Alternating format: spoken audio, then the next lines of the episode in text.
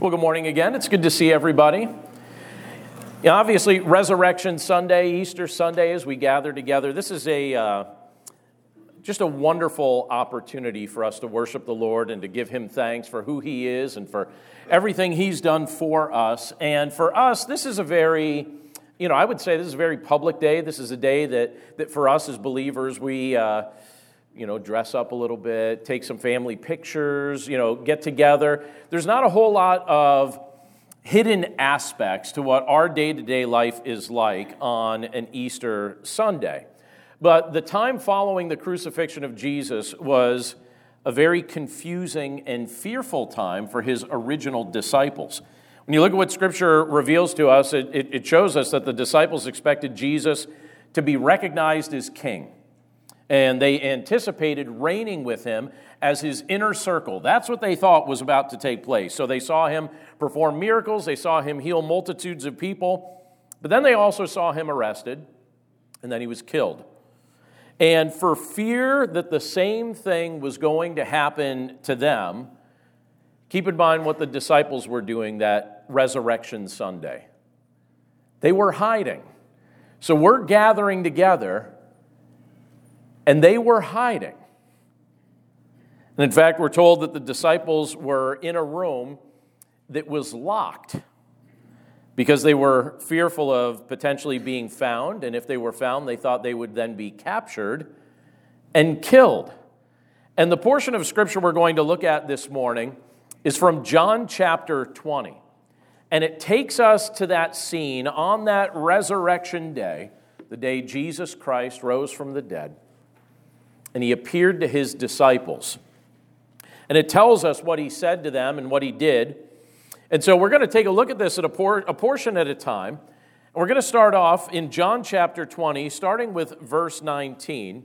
And I'm going to begin by reading down to verse 23, and then we're going to pick up from time to time this morning looking at the rest of this passage. But in John chapter 20, starting with verse 19, this is what it says says, On the evening of that day, the first day of the week, the doors being locked where the disciples were for fear of the Jews, Jesus came and stood among them and said to them, Peace be with you. When he had said this, he showed them his hands and his side. Then the disciples were glad when they saw the Lord. Jesus said to them again, Peace be with you. As the Father has sent me, even so I am sending you. And when he had said this, he breathed on them and said to them, Receive the Holy Spirit. If you forgive the sins of any, they are forgiven them. If you withhold forgiveness from any, it is withheld. Let's pray. Lord, thank you for your word, and thank you for the fact that as we gather together today, we do so honoring the resurrection of your Son, Jesus Christ. Father, we know that every time we gather together like this on the, the first day of the week, that's what we're ultimately proclaiming, even in the day we choose to gather together as believers. But we're grateful, Lord, that this is a day that we as your church set aside specifically to focus on the resurrection of your Son. And we're grateful, Lord, to be able to join Christians throughout the world doing the very same thing recognizing what was accomplished on our behalf through your Son, Jesus Christ, who rose from the dead. And Father, we're grateful to be able to look at this portion of Scripture that reminds us what it was like to be a disciple in that first century, what it was like to deal with the social pressures, and what it was like to deal with the threat of persecution and, and all the things that came with it. Lord, we even know, you know, just on that first, that resurrection Sunday, that day that you rose from the grave, you have the disciples locked up they're fearful that they're going to be found. They're fearful they'll be arrest, arrested and executed, as your son was. We know, Lord, that with the exception of one of them, that that's exactly what eventually happened to them over the course of their lives, one at a time. But Lord, you changed their fear into faith. You changed cowards into brave people who knew you and loved you and were willing to proclaim your gospel. And so, as we look at these things today, we pray that you would transform us as well. We pray that you'd help us to have courageous hearts that are just completely filled with your spirit and grateful for your presence with us. Again, Father, we thank you for these things and for these reminders this morning. We pray this all in Jesus' name. Amen. so, as we look at this portion of Scripture from John chapter 20, you see some of the things that are referenced here related to what Jesus said and what he did when he was interacting with the disciples in this context.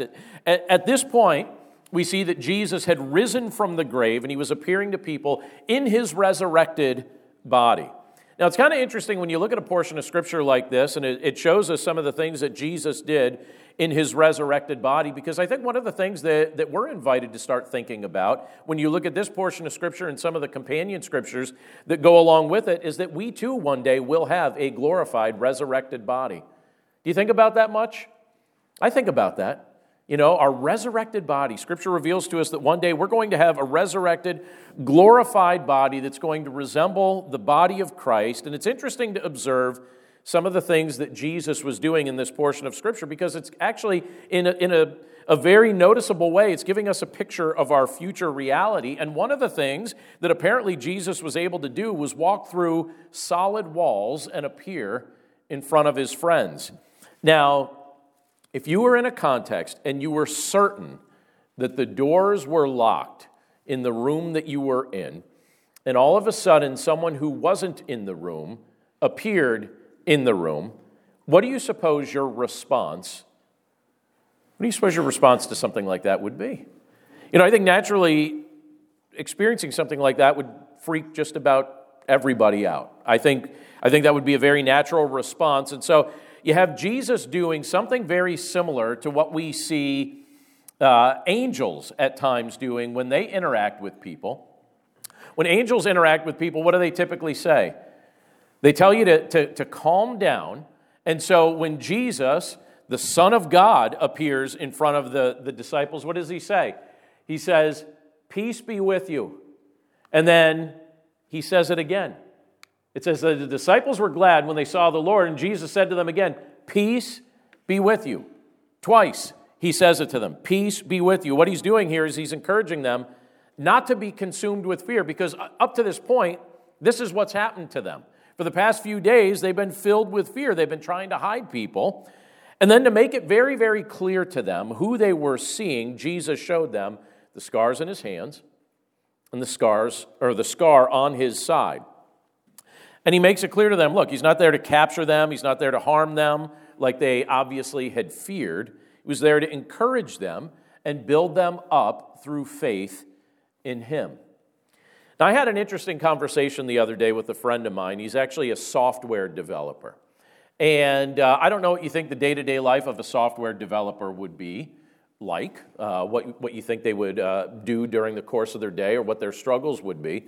But one of the things that he confessed was that, and I've heard him say this multiple times, he, he enjoys certain aspects of his job, but one of the things he dislikes about his job is just how much time he spends isolated and alone. And I don't know if you feel like you have a, a role that, that makes you feel like that. Maybe your job sometimes makes you feel isolated and alone. Maybe other things in your life make you feel isolated and, and alone. I know that there are certain days when just the nature of my, my own tasks require me to kind of just stay locked up in an office. And, and I find myself at the end of a day just craving human interaction because of that. But there are times in our lives where I think maybe we'll feel a bit isolated, when we'll feel a little bit alone. I think we all wrestle with that. And I think that's something that the disciples, to a degree, were feeling at this point as well, but coupled with fear. They were feeling like, all right, you know what? We're, we're abandoned, we're alone. We had our leader, we had our rabbi, our Messiah with us. We thought he was the Messiah, we thought he was going to establish his kingdom, but then they killed him. And where is he? And they're wrestling with that. They're fearful, they're alone, they're confused. And then you have Jesus showing up, and what does he do? He interrupts that perspective. He returns to them in his resurrected body, and he offers them peace. He gives them his peace. Again, he says it to them multiple times Peace be with you. And here's the thing that's true of our walk with Christ, even though we live many generations from when this scripture actually took place. When we mistakenly believe that in this world we are abandoned, or when we mistakenly believe that in this world we are alone, we will experience anxiety and fear. If that's your perspective, if you think you've been abandoned, if you think you're actually alone, you will experience anxiety and fear. But when we remember the very thing that Jesus was trying to illustrate to the disciples on that day, that He is present with us, we can experience a genuine sense of peace through His presence. And having established His presence with them, Jesus then, the scripture tells us, He breathed on His disciples, and the Holy Spirit indwelled them. Then Jesus invited His followers to proclaim forgiveness of sins in His name. It's Jesus' role to forgive sin, and these men would be used by Him to proclaim forgiveness through Him throughout the known world. It's a very beautiful thing, and this is what Jesus accomplished in the lives of these disciples on that resurrection Sunday. And he also demonstrates in this moment that we can find peace through faith in him. If you look at what the scripture continues with, when you look at verse 24, it says, Now Thomas, one of the twelve, called the twin, was not with them when Jesus came. So the other disciples told him, We have seen the Lord. By the way, if you were if you were Thomas, what do you suppose your perspective would be? He does get a bad rap. I'll mention something about this in just a second. But what would your perspective have been if you were Thomas? And by the way, keep in mind, like this group of guys that he's traveled with for the past three and a half years, do you think they ever messed with each other? I know if I was one of the disciples, I'd be messing with some of the other guys from time to time, right? Don't you ever think, do you feel like Thomas? And it says the, the twin. So, okay, so he had a brother. So if you grow up with a brother, what are you used to your, your brother doing or, or your friends doing? Messing with you, right? And it says, hey, we've seen the Lord. And he's like, come on. Come on. He wasn't with them when he appeared, right? He says, we have seen the Lord. But he said to them, look, unless I see in his hands the mark of the nails, and place my finger into the, into the mark of the nails and then place my hand into his side, I will never believe. Now, the scripture goes on to say this it says, Eight days later, Christ's disciples, his disciples, were inside again, and Thomas was with them. Although the doors were locked, Jesus came and stood among them and said, Peace be with you. So you see him doing this again because even though they've seen it once, still kind of freaky, right? I have to believe that the Lord enjoyed doing this, by the way. then he said to Thomas, Put your finger here and see my hands, and put out your hand and place it in my side. Do not disbelieve, but believe. And Thomas answered him, My Lord and my God. And Jesus said to him, Have you believed because you've seen me? Blessed are those who have not seen and yet have believed. Not a beautiful thing. I have to tell you, one of my favorite things as a dad is just evening conversations that I get to have with my children. Usually, I'm the last person that goes to sleep in our household, although I do have some competition for that. Uh, but a lot of times in our household, what ends up happening is I'll be sitting in the family room usually reading or doing something like that in the evening, and, and whoever's up will find their way into the family room and we'll talk. And I always enjoy this. And the cast of characters changes uh, during the years. You know, whoever feels like being a late bird at that particular season. But typically, this is what will happen we will recap our day for each other. And so, whichever child will come into the room and sit down and talk, we'll kind of recap what they did that day and what sort of things they experienced and what they saw, and they'll tell their story, and then they'll usually ask, Hey, Dad, what, how was your day? What, what did you do? And then I'll recap my day. And it, it kind of becomes a nightly routine, and I very much enjoy that. But I have to tell you something that, that has not happened typically in moments like that. As my children are recapping their day, I don't typically look at them and say, did that really happen? Like, you really go to school and in, enjoy food this evening with your friends? That, I don't know. Did that really, and you know, when they look at me, they're not like, are you sure you were prepping sermons today, Dad? Like, like I've heard your sermons. I'm pretty sure you don't prep, right? Like, like are, are you are you sure? Yeah, like we don't we don't hear each other's story and then just find ourselves completely questioning each other's testimonies. We hear each other's stories and say, "Oh, nice," and then we invite the other person to share their story. And there's definitely a level of trust and belief in that context. And, and I bring that up because I don't know what was going through Thomas's head. I truly don't when, when you look at this portion of Scripture and, and you see what he was wrestling with. But when the other t- disciples tell him that they've that they've seen Jesus, he refused to believe them. He wouldn't believe them. This was something that he just, he just couldn't wrestle with. Now, personally, I think Thomas gets a bad rap because of this account. And many people for many years have referred to him as what? Doubting Thomas, right? Now, could you imagine? Do you know what this guy did with his life? So he spends three and a half years following Jesus and serving people in Jesus' name during the course of Christ's earthly ministry. One time gets told something that just seems like amazingly hard to believe. It's like, hey, you know your friend that was just brutally executed? Yeah, he's back. That's not a common thing to just wrap your mind around, okay? And if the others weren't present in the room when Jesus showed up, I'm pretty sure that we'd also have a doubting Peter and a doubting Matthew, et cetera, et cetera, right? But we call him doubting Thomas. You know what this guy did with his life? Historians believe that in the years following this account, he traveled to what is modern day India. He faithfully proclaimed the gospel there until he was executed because he wouldn't stop talking about Jesus Christ. But it seems like the primary thing people remember about him is that he was a doubter. And so you wonder why is something like that included in Scripture? Why does the Lord allow us to see something like that? I actually wonder if part of the reason that the Lord allowed this to happen and allows this to be recorded in Scripture is because, if we're honest, I think we all wrestle with some level of doubt from time to time.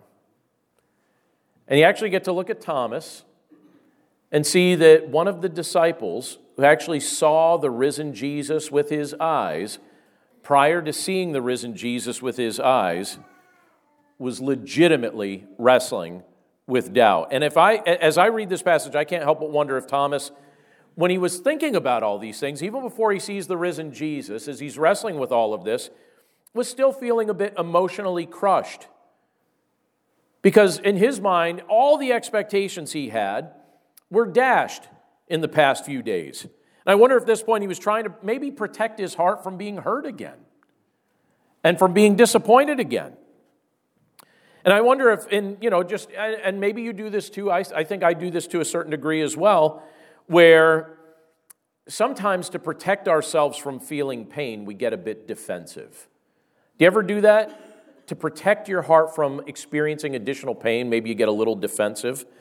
And I wonder if he decided that the, the message the disciples were sharing with him was just too good to be true. It was exactly what he wanted to hear, but I think it felt maybe a little too good to be true and maybe emotionally dangerous to allow his heart to accept it. So he said, You know, if I'm going to let my heart go in that direction, I want to see some proof. I want proof. I don't just want words from you guys, I want some proof. If I'm going to let my heart go in that direction, if I'm going to buy into this, if I'm going to believe this, I want to see some proof. And so, eight days later, Jesus provides the proof. The scripture tells us that he appeared to the disciples again, and this time Thomas was present. And you have Jesus, who obviously heard. So, you see his, his all knowing omnipresence. Jesus shows Thomas his scars and, and invited him to stop doubting and believe. Obviously, he'd heard what Thomas had said, even though Thomas, when he said it, didn't realize Jesus could hear what he was saying. And you have Jesus revealing these things to Thomas. Now, a while back, I was actually watching something that, that recounted an accident that had happened to somebody. It was actually a, like a heavy storage container. It hit the person in the back of the head. Person survived and, and ultimately recovered. But they were talking about how after this thing hit this person in the back of the head, they were going to need, I can't remember how many staples to actually sew that up. And I remember when I saw that, I thought to myself, all right, that's going to leave a bad scar. That many staples is going to leave a bad scar. And, uh, you know, when I look at my body, I could see, especially all, like all around my right hand, but other places on my body, I have a whole series of scars on my body. Do you have some scars on your body? You don't really make it through life without a few. And some of us, you know, I mean, as time goes on, what happens? You develop more and more. Some of the scars on my hand have very funny stories. And then some are immature and some are deviant. You know, as I, as I just kind of look at some of the things that needed to be stitched up on myself. But here's the thing even though every one of those things has a story that goes with it, I don't believe these scars are going to be present on my resurrected body. I think my resurrected body is going to be without these scars. But then here you have Jesus presenting himself before the disciples and he's in his glorified, resurrected body, and he still has his scars. You ever wonder why that's the case? Why did Jesus have scars, the scars of the crucifixion, still upon his glorified, resurrected body? I believe those scars serve as an intentional and visible and eternal reminder on the body of Christ that serve as a testimony to the fact that he was wounded so we could be healed. Something that even in eternity we'll be able to look upon him and realize he bore our sin in his body so that we could live sinlessly forever. And in fact, when you look at the book of Revelation, it even describes Jesus as the Lamb of God, but it tells us something about the Lamb of God in Revelation 5, verse 6. It says, And between the throne and the four living creatures and among the elders, I saw a lamb standing as though it had been slain. So, what do you see? See, even in the resurrected body of Jesus Christ, the scars of the crucifixion. Then we come back to Thomas here. And Thomas is seeing these things, the very things he said, I'm not going to believe unless I actually see that. And in fact, he was more graphic. He's saying, Listen, they pierced his body all up. Unless I stick my fingers or my whole hand into some of those gaping openings, if I don't do that, if I don't get the opportunity, and by the way, understand, he had no desire to actually do that. That's the type of thing that you say to other people when you're saying, This is how far things will have to go for me to believe. I'm literally going to have to stick my hand in his wounded side that was pierced with a sword. And I have to stick my finger through the where they put those nails. And uh, I think in his mind, he thinks he's exaggerating and being a bit gross. And then you look at Christ, and what does Christ do? And he says, Hey, Thomas, you really want to do it? Here it is. I think Thomas, as he's looking upon this, he's realizing no, I, don't, I really don't want to do that. But he accepted Christ's invitation to believe in him and to trust in him as he's seeing these things. And what does he testify to the Lord? What does he say in that moment? He looks upon Jesus in his glorified state, yet still having the, the scars of the crucifixion, and he says, My Lord and my God. It was in that moment where, G- where Thomas recognizes who indeed Jesus is God come in the flesh, his Lord, his God. By the way, this is the type of thing that Jesus wants us all to eventually experience. This is a spot that he wants you to get to as well, and he wants all of us to get to, where we would look upon him and say, My Lord and my God. Where we would look upon him and say, you know what, I don't just know you as a di- from a distance. It's interesting. You could, you could find out a lot about a person's faith if you just ask them, to you, who is Jesus? Or just, you could even say it this way who is Jesus? And some people might say he's a prophet. Some people might even say, they might even go so far as to say, the Son of God. But it's also interesting when people couple that when they say, my Lord and my God in a very personal way, not just at a distance, not just theoretical or theological.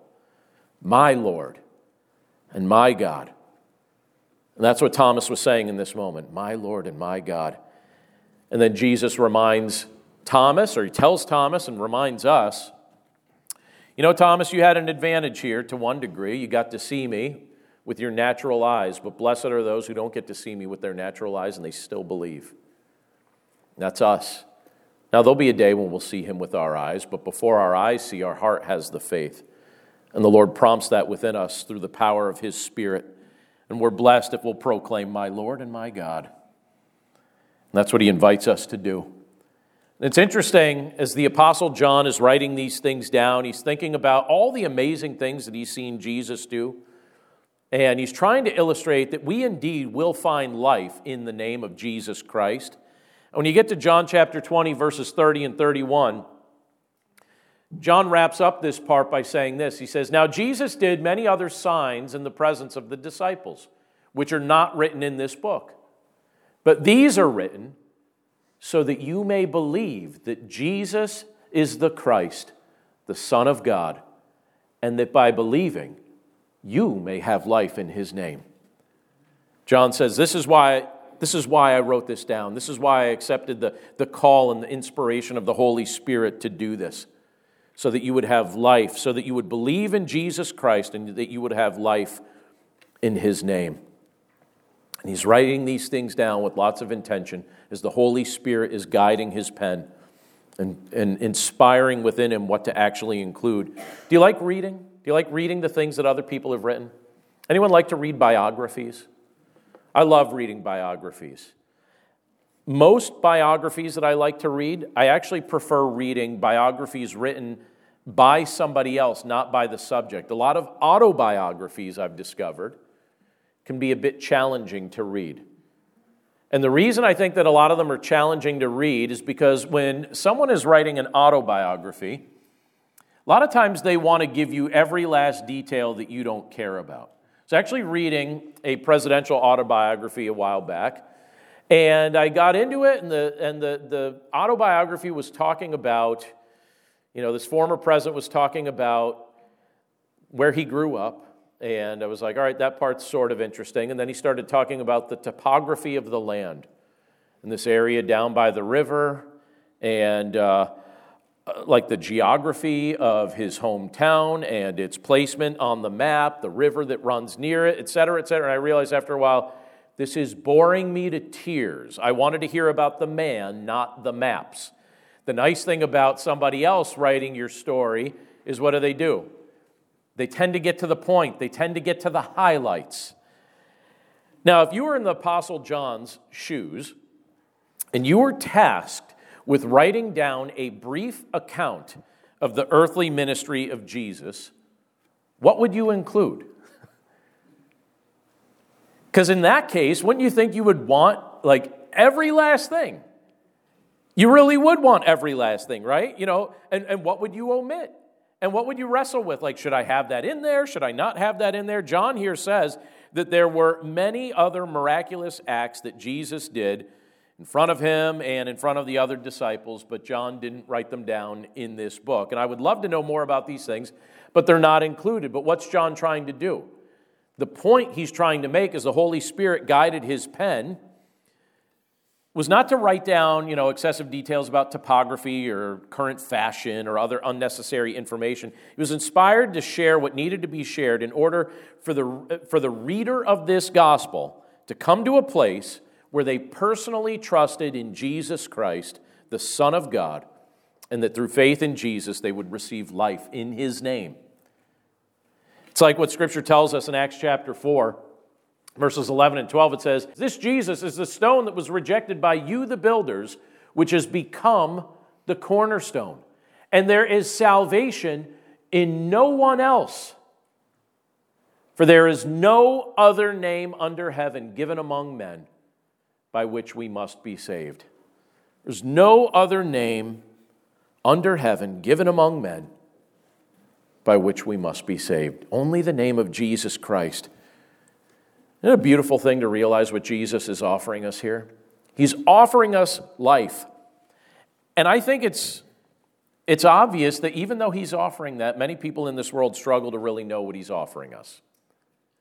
Because he's not offering us life like we're used to. I think many people look at life and they think, you know what, this is what a good life would be. And all they mean is that they're trying to settle for very predictable and comfortable routines. And that's not what Jesus is offering us. By the way, do you ever look at what the average American does during the course of their life? Do you ever see a study of it? I came across a study some time ago. Listen to what the average American does over the course of their life.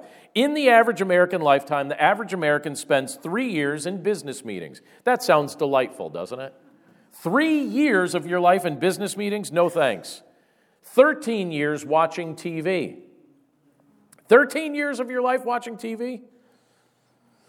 I, I, I, could be really judgmental, and then during football season, I, I rarely miss a game, and then I'm like, ooh, uh, might be 14, right? How about this? This stat I think needs to be bumped up because this stat isn't extremely recent, but when this study was put together, this stat says they spend $89,000 over the course of their life on food. I've seen the price of eggs, it's higher. It's higher now. They consume during the course of their life 109,000 pounds of food. I will do that today. The average American makes 1,811 trips to McDonald's over the course of their life. I don't know if that's, that's your go to place. We have lots of options here locally, so maybe it's something else for you. The average American spends nearly $7,000 in vending machines. What do you think of that? How about this? They tend to eat, this one blew my mind a little bit. It's probably true, but over the course of a lifetime, this is a huge number. The average American over the course of their lifetime eats 35,138 cookies. Some of you are like, yeah, today, right? and 1,483 pounds of candy. Over the course of the average American lifetime, you will catch 304 colds. You will be, well, hopefully not. Hopefully not. I'm not pronouncing this as a prescription, but if you're average, you might be involved in six motor vehicle accidents. Uh, if you're a man, you might be hospitalized eight times. That's the average. Good news, ladies. If you're a woman, it'll be 12. That's the average. Why is that? You guys always live longer than us. Maybe because you actually go to the hospital. That's why number nine for us was the time we're like, I'm fine. No, you should have gone number, like, your ninth time. Um, in the average American lifetime, we will spend 24 years sleeping. 24 years sleeping. Well, here's the thing there is much more to the kind of life that Jesus is offering to us than that. And when you look at that list, that list includes many of the things that most people would say, yeah, that's the good stuff in life. It's a good stuff, right? Go to my favorite restaurants, get some sleep, watch some TV, eat some cookies, wreck my car. No, not that part. Not that part.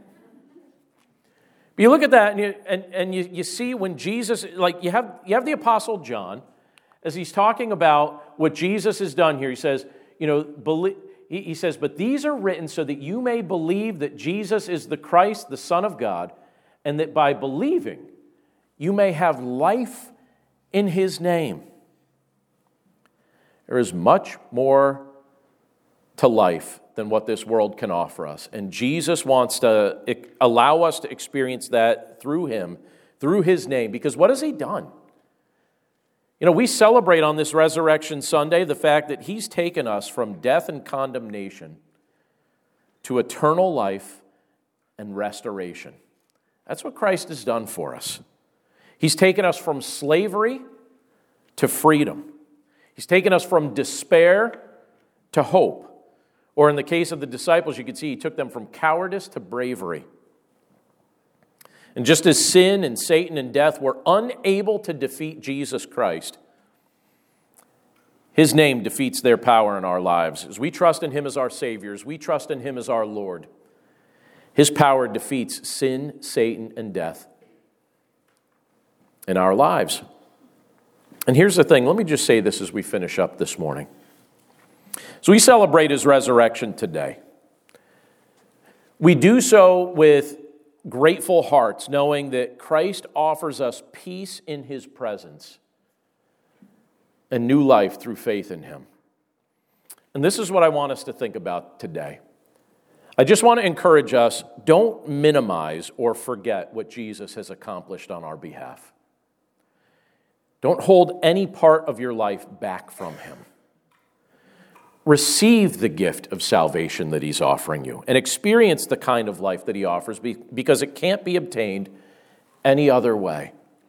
And the beautiful thing is that even as we're gathered here today, celebrating the resurrection of Christ, we're celebrating ultimately who he is and what he's done on our behalf.